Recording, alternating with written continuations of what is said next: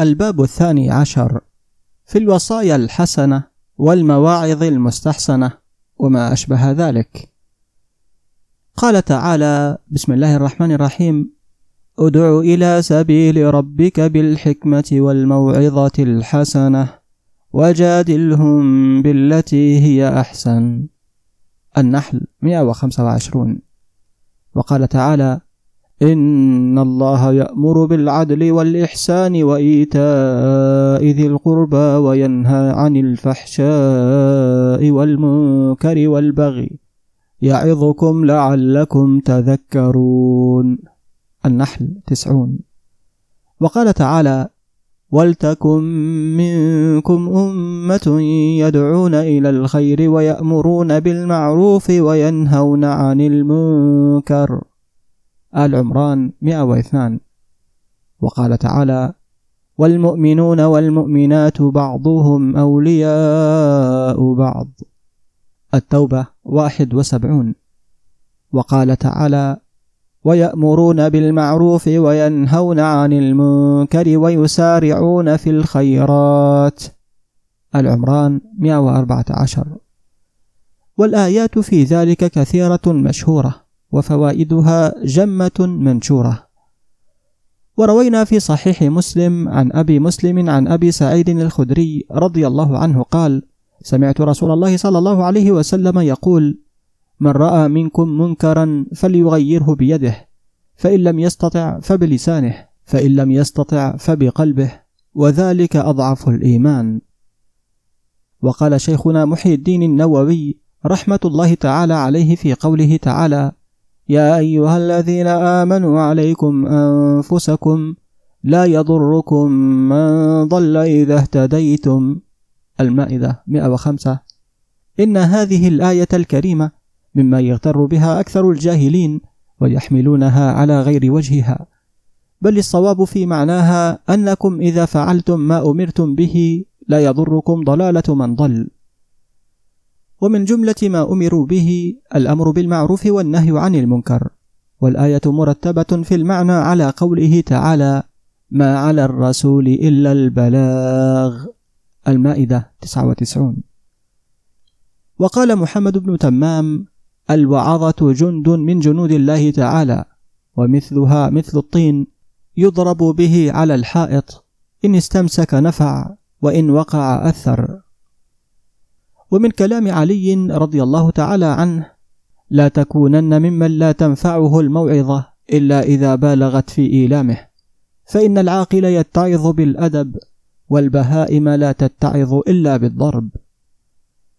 وأنشد الجاحظ يقول وليس يزجركم ما توعظون به والبهم يزجرها الراعي فتنزجر.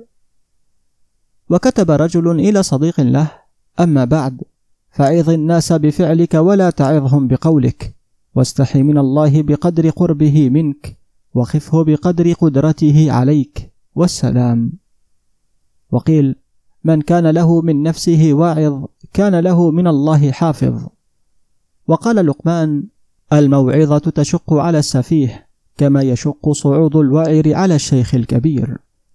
قيل أوحى الله تعالى إلى داود عليه السلام إنك إن أتيتني بعبد آبق كتبتك عندي حميدا ومن كتبته عندي حميدا لم أعذبه بعدها أبدا. وقال الرشيد لمنصور بن عمار عظني وأوجز. فقال يا أمير المؤمنين هل أحد أحب إليك من نفسك؟ قال لا. قال إن أردت ألا تسيء إلى من تحب فافعل. وقال النبي صلى الله عليه وسلم في بعض خطبه أيها الناس الأيام تطوى والأعمار تفنى والأبدان في الثرى تبلى وأن الليل والنهار يتراكضان تراكض البريد ويقربان كل بعيد ويخلقان كل جديد. في ذلك عباد الله ما ألهى عن الشهوات ورغب في الباقيات الصالحات. ولما لقي ميمون بن مهران الحسن البصري قال له لقد كنت أحب أن ألقاك فعظني فقرأ الحسن البصري أفرأيت من اتخذ إلهه هواه وأضله؟ ثلاثة وعشرون. وقرأ أفرأيت إن متعناهم سنين ثم جاءهم ما كانوا يوعدون؟ ما أغنى عنهم ما كانوا يمتعون. الشعراء الآية 205 إلى الآية 207 فقال عليك السلام أبا سعيد لقد وعظني أحسن موعظة. ولما ضرب ابن ملجم لعنه الله عليا رضي الله عنه دخل منزله فاعترته غشية ثم أفاق.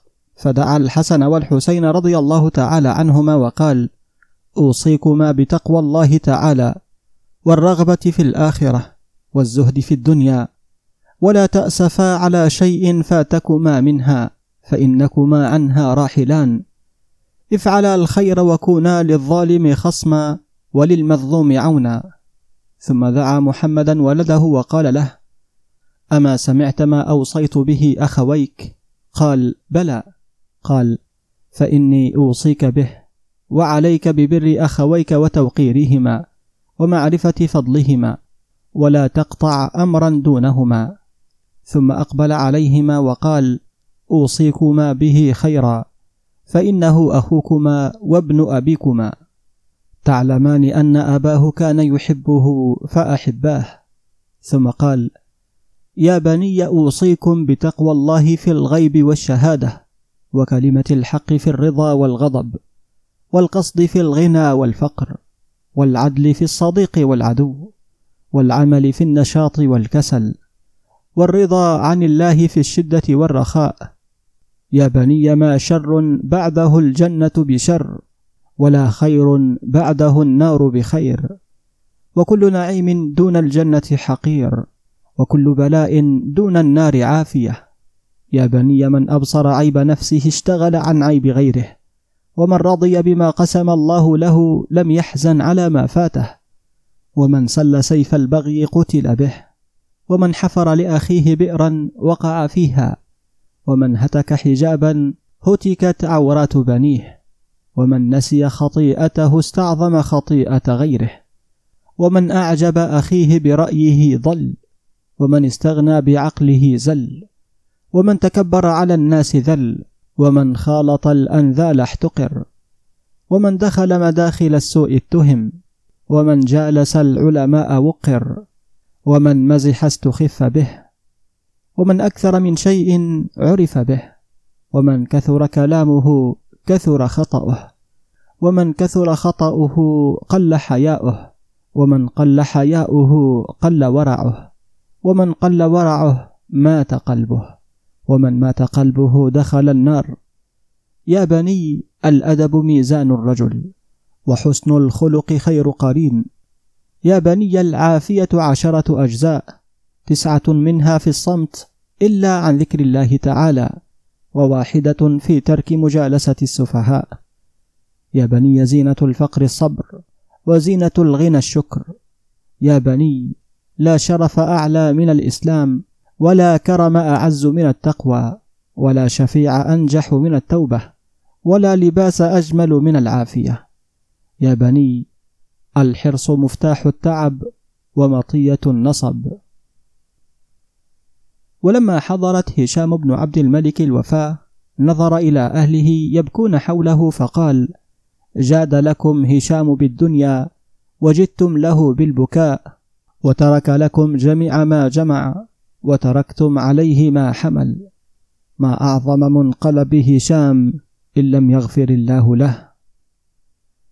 وقال الأوزاعي للمنصور في بعض كلامه يا أمير المؤمنين أما علمت أنه كان بيد رسول الله صلى الله عليه وسلم جريدة يابسة يستاك بها ويردع بها المنافقين؟ فأتاه جبريل عليه السلام فقال يا محمد ما هذه الجريدة التي بيدك؟ اقذفها لا تملأ قلوبهم رعبا. فكيف بمن سفك دماء المسلمين وانتهب أموالهم؟ يا أمير المؤمنين إن المغفور له ما تقدم من ذنبه وما تأخر. دعا إلى القصاص من نفسه بخدشة خدشها اعرابيا من غير تعمد.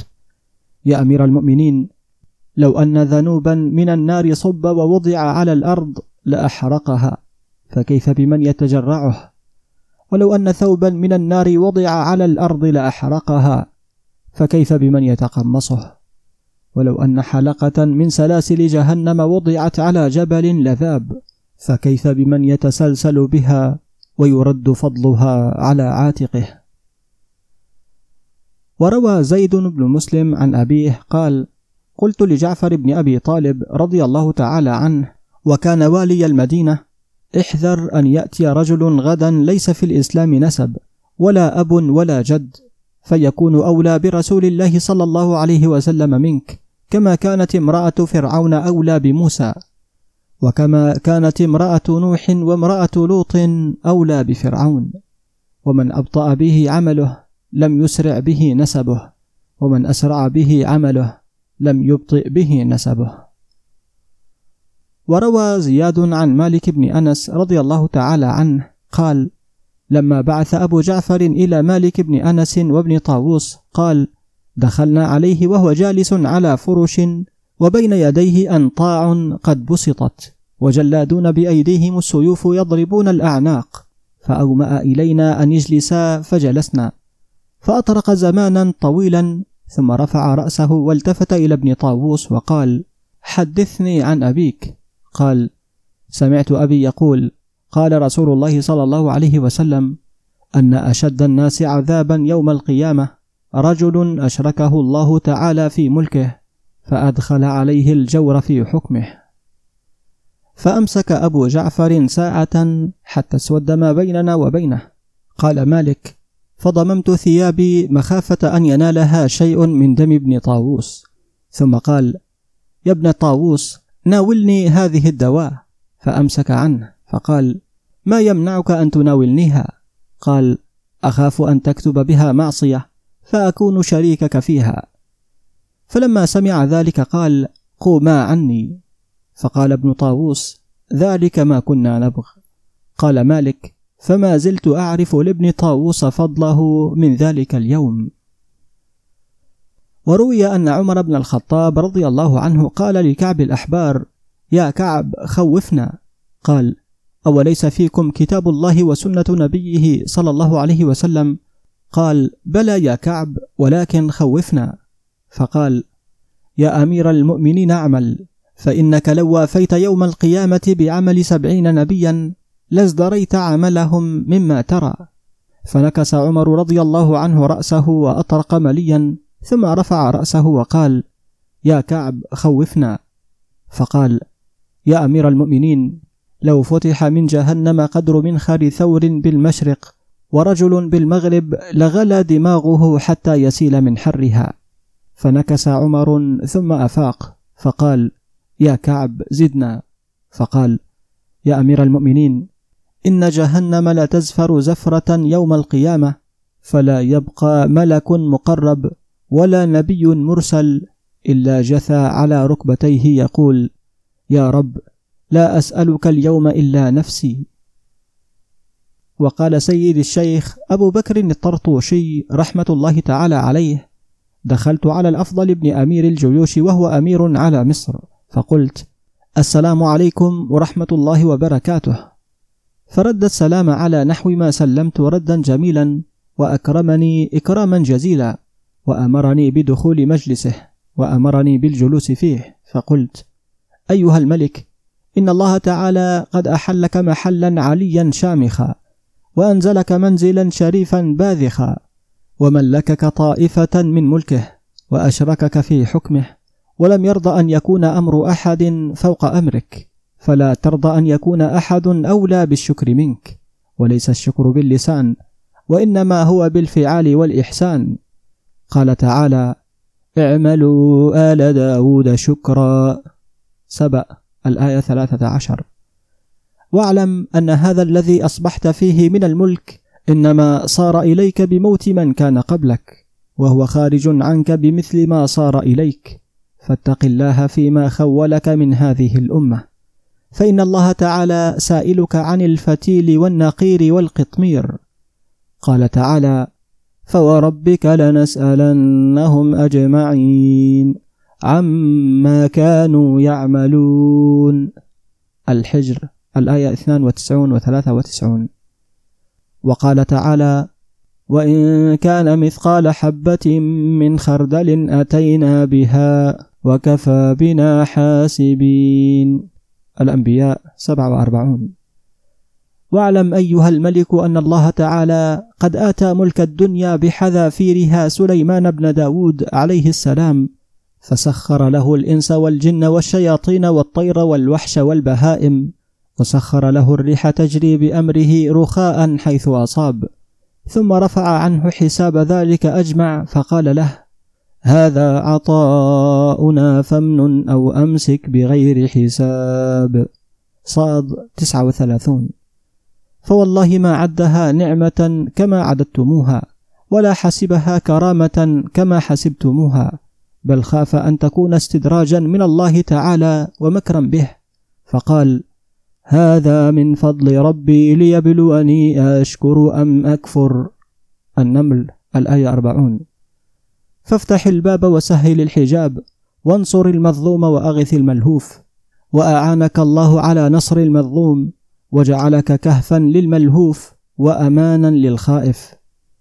ثم أتممت المجلس بأن قلت قد جبت البلاد شرقا وغربا فما اخترت مملكة وارتحت إليها ولذت لي الإقامة فيها غير هذه المملكة. ثم أنشدته والناس أكيس من أن يحمدوا رجلا حتى يروا عنده آثار إحساني. وقال الفضل بن الربيع حج هارون الرشيد سنة من السنين فبينما أنا نائم ذات ليلة إذ سمعت قرع الباب فقلت من هذا؟ فقال ويحك قد حاك في نفسي شيء لا يخرجه إلا عالم فانظر لي رجلا أسأله عنه. فقلت ها هنا سفيان بن عيينة. فقال امضي بنا إليه. فأتيناه فقرعت عليه الباب فقال من هذا؟ فقلت أجب أمير المؤمنين. فخرج مسرعا فقال يا أمير المؤمنين لو أرسلت إلي أتيتك؟ فقال جد لما جئنا له. فحادثه ساعة ثم قال له أعليك دين؟ قال نعم. فقال يا أبا العباس اقضي دينه. ثم انصرفنا. فقال ما أغنى عني صاحبك شيئا فانظر لي رجلا أسأله. فقلت ها هنا الفضيل بن عياض. فقال امضي بنا إليه. فأتيناه فإذا هو قائم يصلي في غرفته يتلو آية من كتاب الله تعالى وهو يرددها فقرعت عليه الباب فقال من هذا؟ فقلت أجب أمير المؤمنين. فقال ما لي ولأمير المؤمنين. فقلت سبحان الله أما تجب عليك طاعته؟ ففتح الباب ثم ارتقى إلى أعلى الغرفة فأطفأ السراج ثم التجأ إلى زاوية من زوايا الغرفة. فجعلنا نجول عليه بأيدينا فسبقت كف الرشيد كفي إليه فقال أواه من كف ما ألينها إن نجت غدا من عذاب الله تعالى. فقلت في نفسي ليكلمنه الليلة بكلام نقي من قلب نقي. فقال جد لما جئنا له رحمك الله تعالى. فقال وفيما جئت؟ حملت على نفسك وجميع من معك حملوا عليك. حتى لو سألتهم أن يتحملوا عنك شقصا من ذنب ما فعلوا ولكان أشدهم حبا لك أشدهم هربا منك. ثم قال إن عمر بن عبد العزيز لما ولي الخلافة دعا سالم بن عبد الله ومحمد بن كعب القرظي ورجاء بن حيوة فقال لهم أني قد ابتليت بهذا البلاء فأشيروا علي. فعد الخلافة بلاء. وعددتها أنت وأصحابك نعمة. فقال سالم بن عبد الله إن أردت النجاة غدا من عذاب الله فصم عن الدنيا وليكن إفطارك فيها عن الموت. وقال محمد بن كعب إن أردت النجاة غدا من عذاب الله تعالى فليكن كبير المسلمين عندك أبا وأوسطهم عندك أخا وأصغرهم عندك ولدا. فبر أباك وارحم أخاك وتحنن على ولدك. وقال رجاء بن حيوة إن أردت النجاة غدا من عذاب الله تعالى فأحب للمسلمين ما تحب لنفسك واكره لهم ما تكره لنفسك. ثم متى شئت مت وإني لأقول هذا وإني لأقول هذا وإني لأخاف عليك أشد الخوف يوم تزل الأقدام. فهل معك رحمك الله مثل هؤلاء القوم من يأمرك بمثل هذا فبكى هارون الرشيد بكاء شديدا حتى غشي عليه. فقلت له أرفق بأمير المؤمنين. فقال يا ابن الربيع قتلته أنت وأصحابك وأرفق به أنا. ثم أفاق هارون الرشيد فقال زدني. فقال يا أمير المؤمنين بلغني أن عاملا لعمر بن عبد العزيز رضي الله عنه شكا إليه سهرا فكتب له عمر يقول يا أخي اذكر سهر أهل النار وخلود الأبدان فإن ذلك يطرد بك إلى ربك نائما ويقظان. وإياك أن تزل قدمك عن هذا السبيل فيكون آخر العهد بك ومنقطع الرجاء منك. فلما قرأ كتابه طوى البلاد حتى قدم عليه فقال له عمر ما أقدمك؟ فقال له لقد خلعت قلبي بكتابك لا وليت ولاية ابدا حتى ألقى الله عز وجل.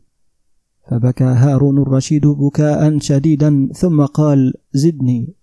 قال يا أمير المؤمنين إن العباس عم النبي صلى الله عليه وسلم جاء إليه فقال يا رسول الله أمرني إمارة.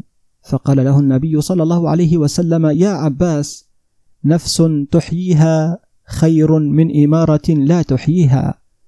إن الإمارة حسرة وندامة يوم القيامة. فإن استطعت ألا تكون أميرا فافعل. فبكى هارون الرشيد بكاء شديدا ثم قال زدني يرحمك الله. فقال يا حسن الوجه أنت الذي يسألك الله عن هذا الخلق يوم القيامة. فإن استطعت أن تقي هذا الوجه من النار ففعل وإياك أن تصبح وتمسي في قلبك غش لرعيتك. فإن النبي صلى الله عليه وسلم قال من أصبح لهم غاشا لم يرح رائحة الجنة. فبكى هارون الرشيد بكاء شديدا ثم قال له أعليك دين؟ قال نعم دين لربي يحاسبني عليه. فالويل لي إن ناقشني والويل إن سألني والويل لي إن لم يلهمني حجتي. قال هارون إنما أعني دين العباد. قال إن ربي لم يأمرني بهذا. وإنما أمرني أن أصدق وعده وأطيع أمره. قال تعالى وما خلقت الجن والإنس إلا ليعبدون. ما أريد منهم من رزق وما أريد أن يطعمون. إن الله هو الرزاق ذو القوة المتين. من سورة الذاريات. فقال له هارون الرشيد هذه ألف دينار فخذها وأنفقها على عيالك وتقوى بها على عبادة ربك. فقال سبحان الله أنا ذللتك على سبيل الرشد. تكافئني أنت بمثل هذا؟ سلمك الله ووفقك ثم صمت فلم يكلمنا فخرجنا من عنده. فقال لي هارون إذ دللتني على رجل فدلني على مثل هذا فإن هذا سيد المسلمين اليوم. واعلم أن الأمر بالمعروف والنهي عن المنكر له شروط وصفات. قال سليمان الخواص من وعظ أخاه فيما بينه وبينه فهي نصيحة ومن وعظه على رؤوس الأشهاد فإنما بكته. وقالت أم الدرداء رضي الله تعالى عنها من وعظ أخاه سرا فقد سره وزانه ومن وعظه علانية فقد ساءه وشانه. ويقال من وعظه جهرا فقد فضحه وضره. وعن عبد العزيز بن داود قال كان الرجل إذا رأى من أخيه شيئا أمره في ستر ونهاه في ستر فيؤجر في ستره ويؤجر في أمره ويؤجر في نهيه. وعن عمر رضي الله تعالى عنه إذا رأيتم أخاكم ذا زلة فقوموه وسددوه وادعوا الله أن يرجع به إلى التوبة فيتوب عليه. ولا تكونوا أعوانا للشيطان على أخيكم. وبالله التوفيق إلى أقوم طريق وحسبنا الله ونعم الوكيل. وصلى الله على سيدنا محمد وآله وصحبه وسلم.